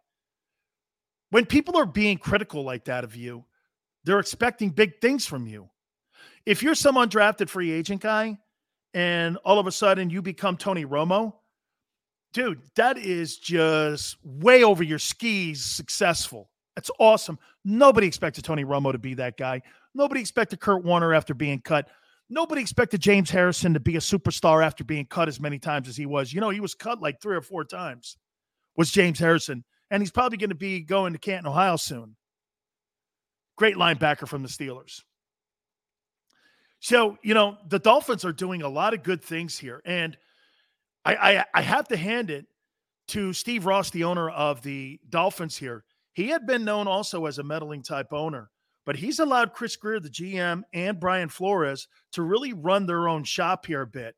You know, when they got down there, I think this was a couple years ago when they ended up beating Philadelphia and Seattle, on uh, uh, Seattle later in the year, and they had nobody on that football team, and they were winning ball games in the final part of the season. I started saying this: that's a well-coached football team. Now, look, we've had some Miami Dolphin people on that have covered the team. Armando Salguero from the Miami Herald. We've had Kim Bokamper, who's part of the broadcast team, and everybody's in agreement. You got to win games, and you got to win playoff games. But the big question going in, just like it with a lot of other teams, is what's going on at the quarterback position. Hey, here's another football team that had question marks at that quarterback position and whether or not Tua Tagovailoa was going to be the guy or not. Remember what I told you at the beginning of the broadcast too, and I've been telling you this since they said this. Got to give it again to Brian Flores here. He has steadfast with this. Tua's our guy, and he's not deviated from it. He's saying, and you know what? He's being critical. But when you're doing this, it's a really brilliant coaching mentality. When you tell a guy you're my guy, that means you can be critical and you could say anything that you need to be said about the guy's play. You know, they were asking him questions, Brian Flores, today after practice, and they said, How do you think Tua played? He goes, Hey, I thought he played well. We've got to clean up some things. He still has to be able to have a little bit more patience in the pocket back there. But at the end of the day, here, um, we thought he played well. I thought he played well. And when you add another playmaker into the offense here and J- Jaylen Waddle, that's pretty impressive. That's a pretty good, impressive um, display there for the Dolphins. Dolphins are going to be a good football team, well coached football team, by the way, uh, by um, by Brian Flores and also uh, Chris Grier, the general manager. All right, let's let's take you to Philly here, and the only there's only one person I I talk Philly football with, and that's my friend Howard Eskin from WIP. And Howard, I appreciate you coming aboard. Thank you so much, my friend. Howard, you there? Let's see if we can get a better connection here with our friend from WIP. We'll get it. We'll get it connected here. This is what I say about about Sirianni here.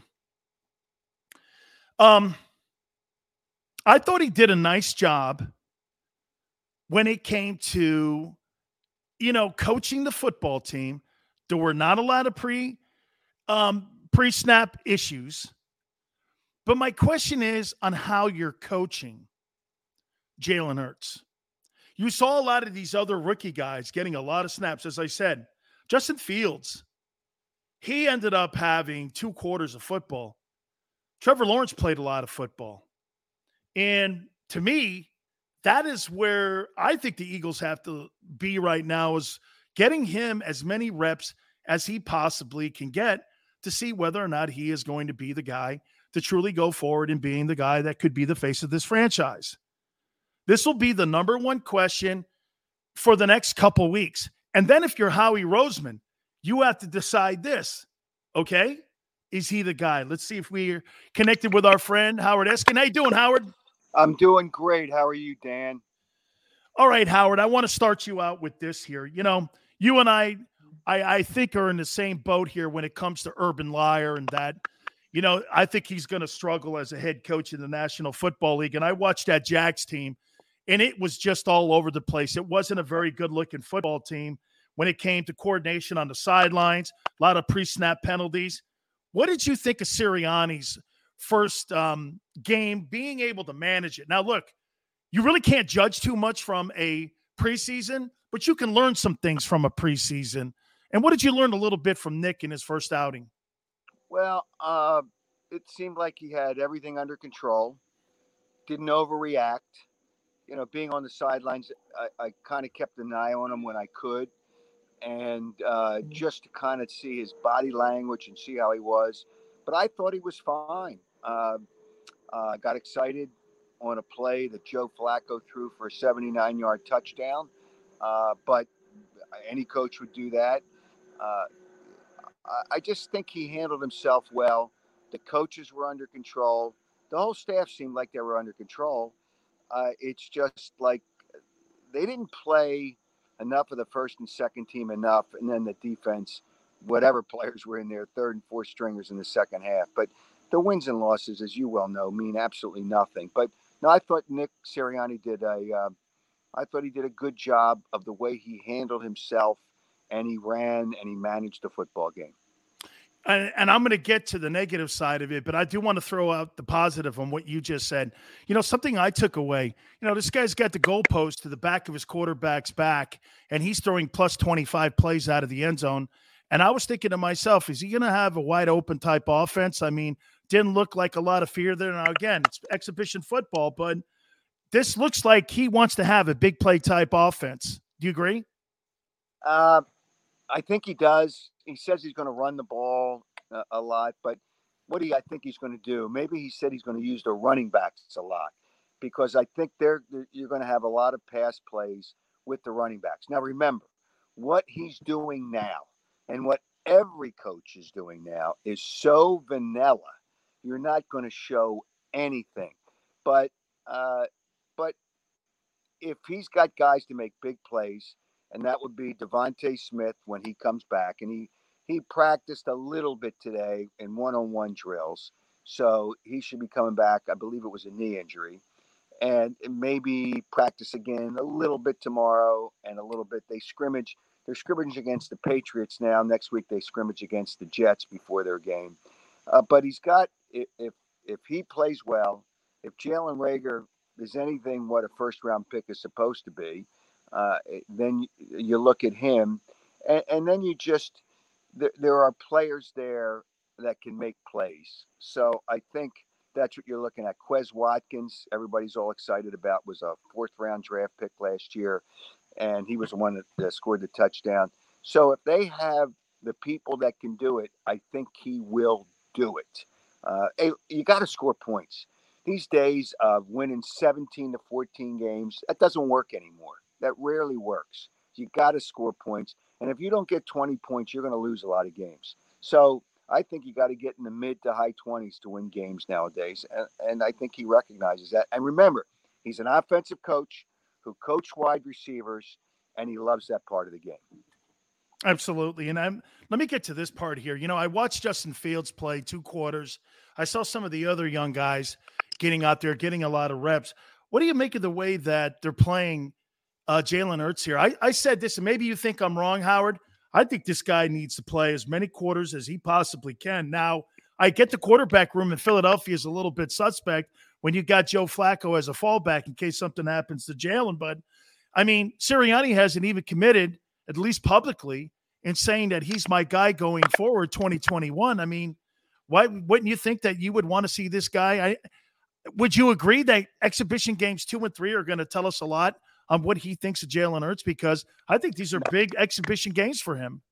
I'm telling you what, don't count on it because I would bet, and I have talked to no one yet, just, you know, kind of just offhanded conversation, that if Jalen Hurts plays more than one series on Thursday night against the Patriots, I would be absolutely shocked. It ain't happening. They're scrimmaging two days against them.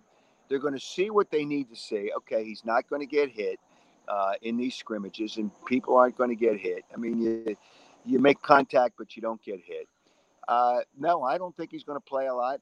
And I, because they're scrimmaging against the Jets, even though there's two weeks between that last game and the opening of the season now with only three games, I would be shocked if he even plays against the Jets.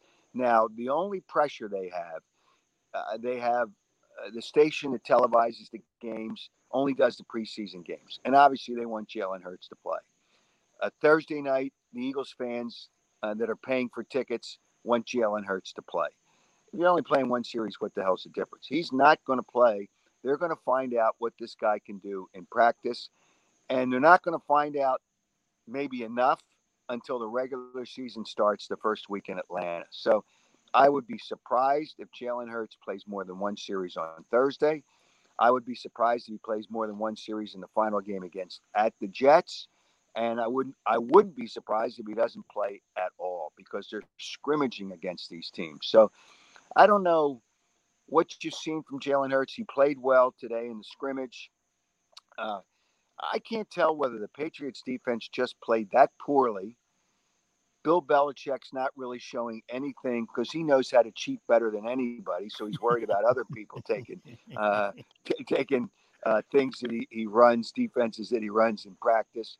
So I don't know if they just even uh, uh both in the two minute drill, Hurts to a nice touchdown pass with basically four seconds left in, in the two minute drill. They, they run the clock. And then uh, Flacco threw a, a, really great pass to the corner for a touchdown in his two minute drill. And the Patriots didn't score on their two minute drills. Uh, Cam Newton is is a fraud. Uh, I, I think he's just he's Cam Newton on reputation. I don't. Uh, Mac Jones was was okay today, but none of them were terrific on the Patriots on offense. But nonetheless, Jalen Hurts did play well uh, in the scrimmage today. And again, it's a scrimmage, and I want to see more in real action and games. And I don't know how much we're going to see on Thursday night, but you really want to see. But the fact that Nick Sirianni doesn't name, he uses this excuse that he wants everybody to compete. Well, you're not going to tell Fletcher Cox uh, that he's not starting at the defensive tackle spot. That ain't happening. But the reality is, I think they're protecting themselves just in case there would have been a trade for a quarterback. and I, I don't think anything's going to happen for a while. Uh, and the only quarterback's name that would be out there would be Deshaun Watson. But I don't think anything's going to happen for a while because I don't think that that's going to be taken care of for a while. So I don't know what's going to go on. But he's plays with the number ones. He starts the game. He's the starter. It's that simple, regardless of what Nick Sirianni says. Howard, do you think they're getting more out of these these scrimmages? And let me let me tell you, I've I've been in these scrimmages, and we usually scrimmage like when I was with the Cowboys, we would scrimmage the Chargers and play the Chargers that weekend, or we would play the Raiders, scrimmage the Raiders all week long, play them that weekend too. So you you think they're getting more of a understanding of what they have with their roster right now with these you know predetermined uh, series you know they stop the play no one's getting hurt. Like you said they're all controlled these controlled scrimmages. You think the eagles are getting more out of that than what they're going to get out of the exhibition season? Yeah i've been told by coaches for at least the last couple of years we see more from a player in practice yeah. than we do in the preseason games. Uh, and then when you play the backups remember they're playing against backups and the backups to the backups and players that aren't even going to make the teams. So I, I don't know. Like Joe Flacco played really well in the game on Thursday night, but who's he playing against? But the thing that the one thing that Joe Flacco did, he checked out of the play at the line of scrimmage on the Quez uh, Watkins touchdown. So he saw something, he threw that little bubble screen, and Quez Watkins has a lot of speed. So he did a good job checking out of a play. But other than that, what do you see? Uh, Jalen Hurts in one of the plays in the game checked out of a play on a pass to Dallas Goedert, the tight end. I uh, I don't know what you see in the game, and I do because they don't play enough. But no, no. I, I, again, that's my that's my problem with the whole thing is that, and I don't know if you agree with me or not agree with me, Howard. I mean, a guy like that, this guy's not Tom Brady. This guy needs reps. I mean, he needs reps with the ones. I mean, I mean, if you're getting him in scrimmages, okay, I guess so. But in game situations, I mean, I saw him against Washington last year. He was terrible. I mean, he, he has accuracy issues. And now it's a brand new offense from the Doug Pederson offense of a year ago. I mean, do you agree with way Sirianni's coaching him? Yeah, I don't know to disagree because I don't know what they're seeing after practice is over and they go up and look at the tape. I don't know what the hell they're seeing. Uh, Got so, it. Uh, and that's part of the issue. What what are they looking at? Uh, Jalen Hurts obviously feels confident. He felt good about today. Uh, Nick Sirianni speaks tomorrow morning.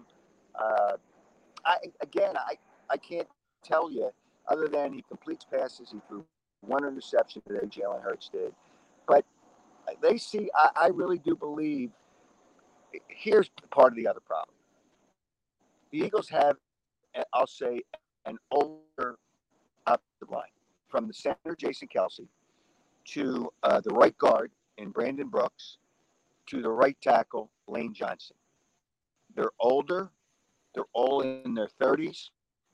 Uh, Lane Johnson and Brandon Brooks are coming off of injuries for the last couple of years. Uh, Jason Kelce played through every injury last year. So in a game, you have more chance to get hurt. Not how they're going to expect these guys if they don't play the last 17 games. But that's that's another issue for probably another day.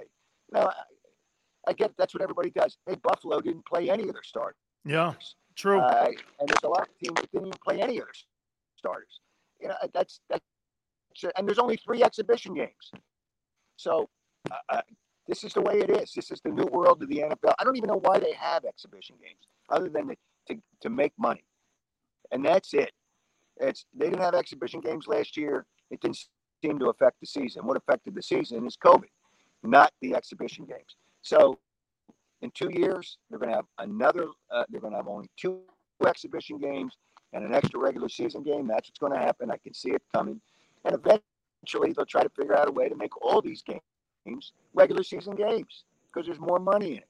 It's that simple. It's that simple. So I, I, Howard, going into the year, we talked so much about the offense. How how good is that defense heading into this year? Again, last year I thought they had troubles in the secondary. I thought they had troubles on getting people on the ground, obviously, too. I mean, have they um, rectified those issues from this past offseason? Do you think health was that an issue also a year ago? And this group coming back, how do you see this defense going into 2021? Well, they, they have some new players on defense too. Uh, the linebackers are there's a couple of new linebackers. There's new defensive backs. Uh, they have I'm trying to think who they brought in. There's nobody new on the defensive line that I can think. I mean, there's new people, but not uh, not anybody that I would consider the main guys. The player that's playing really well for them, he was a fifth, I believe it was a fifth round pick two years ago. Is Josh Sweat. It was either Florida or Florida State that he came out of, and he is really, really playing well on the uh, defensive end. Really playing well, but they like to rotate to keep players fresh. But no, I, I don't think injuries, especially right now. You have a list of injuries. You know, the guy that I kind of, I I don't know worry is the right word that I would think about a little bit. They signed Ryan Kerrigan, the former, uh, I was going to say Redskin, the former Washington football team player. Uh, they signed him, and he had surgery on his thumb.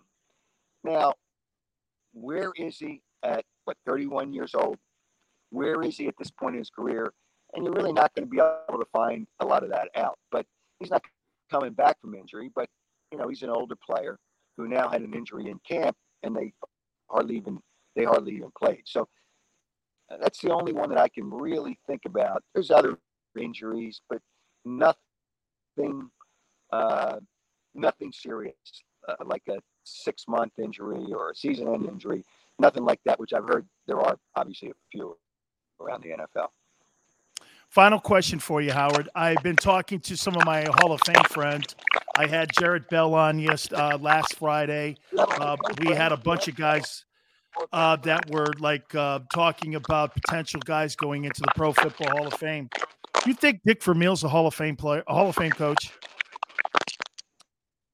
Uh, I know Dick really well, and the longevity.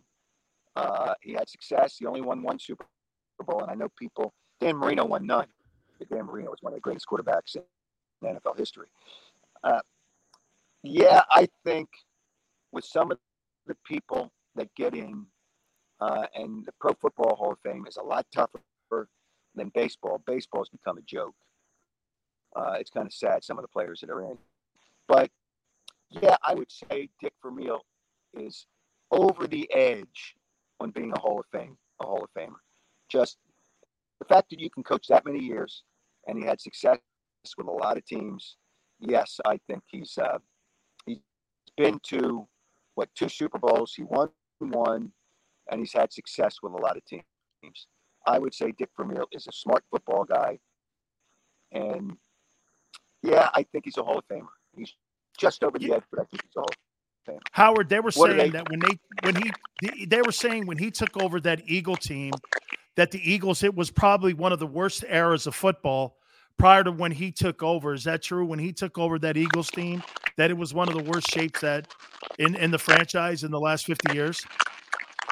Yeah, I would say. Well, let not the let fifty. You go back to the seventies. You had guys named Jerry Williams and Eddie Khayat that were head coaches. Were brutal. Uh, they were just. I don't think Buddy Ryan was a good head coach. Good, good coordinator, not a good head coach. May he rest in peace. Um, I'm trying to think who the heck did Dick Vermeil take over for in 19. Was it Campbell? Ryan, no, was it? Was it Campbell? Oh, yeah, Marion Campbell. Right, he came over Marion Campbell, who was not, was a wonderful guy, terrific guy, not a good head coach, not a good head coach. Uh, uh, now, you know what? I don't know. I think, no, wait a minute. I think Marion Campbell, because that was 70, Dick Vermeil took over in like 76. No, I yeah. think Marion Campbell took over. for Dick took over when Dick Marie. Uh, okay. Dick Vermeil resigned. I mean, get your crap staff. I don't have something in front of me. Check that. Who the heck was the coach for the Eagles? Oh, it was I think it was Mike McCormack. I think Mike, Mike McCormack, McCormack. It was. was yes, and I think and Mike, his biggest mistake, and this was so funny. One day, this is when uh, you know there were, there were really good sound bites. There were really good quotes from coaches and players. He said, Our players played like a bunch of dogs. set up one game, and the Eagles fans, in their inimitable style, brought out big dog bones the next game, held dog bones in the stands, had full cans, cans of dog food, and they threw them at the players coming off the field. that, was, that was the end. The between the dog bones throwing the little dog bones and holding up the big dog bones and then throwing the full cans of dog food. That can hurt somebody. Uh, that, that was what's it called? From dogs. He was done, but that was not a good year of Eagles football. So That's funny stuff there, Howard. Howard, I, I appreciate so much you doing this, dude. I mean, you're always my favorite. Have a great day, my friend. Thank you, Howard. My pleasure. You Thanks, got it. And take care. That is my friend Howard Eskin there. Okay, we're going to take a brief timeout. Sorry for the connection a little bit there. We'll reset. You keep it right here on the National Football Show. I get scared sometimes. Of a lot of things. Joining in Decisions, the dark. the dark. But I once heard someone say, But as I always say, it's okay to be afraid as long as you face the fear, and keep moving forward. Wherever you are in life, count on the name trusted in insurance for over 80 years Independence Blue Cross. Ah, the savoring taste of a good bag of beef jerky is so enjoyable at any time of the day, as long as you can find it. Here's what we suggest. Pure Bull Beef Jerky is our answer, and soon it will be yours. Locally produced in the Philadelphia region, this high quality, healthy protein snack is easy to secure. Go to steersnacks.com and you'll see hot garlic, tropical heat, Pure Bull dry rub, and our favorite, Huck and Fod. What's that? Huck and Fod. Go now to steersnacks.com. Welcome to the Wildwoods, the perfect place where you can safely do everything or nothing at all. Catch a wave, take a nap, go for a drive, grab a bite. It's your vacation, and we're doing everything we can to make it a safe one. The Wildwoods. Your vacation, your way. The International Brotherhood of Electrical Workers, Local Union 98, is a proud sponsor of The Labor Show with J. Doc and Krause every Saturday night from 6 to 8 p.m. IBEW Local 98's highly trained and superbly skilled electricians are the best in the business, setting the highest safety standards in the electrical industry. So when you're planning your next industrial, commercial, or residential project, choose an IBEW Local 98 union contractor. Learn more at E IBEW98.org.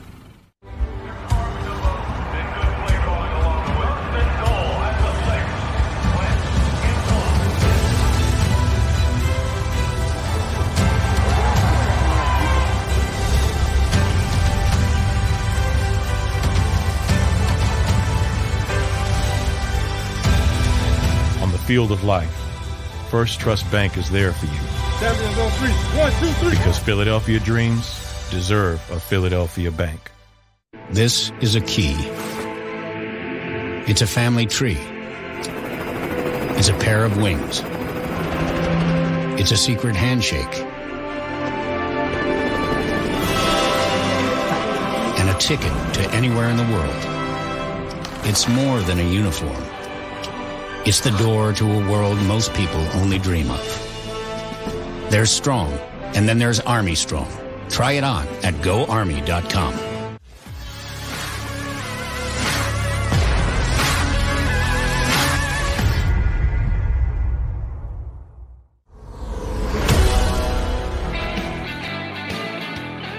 Welcome back, National Football Show. Dan Sileo.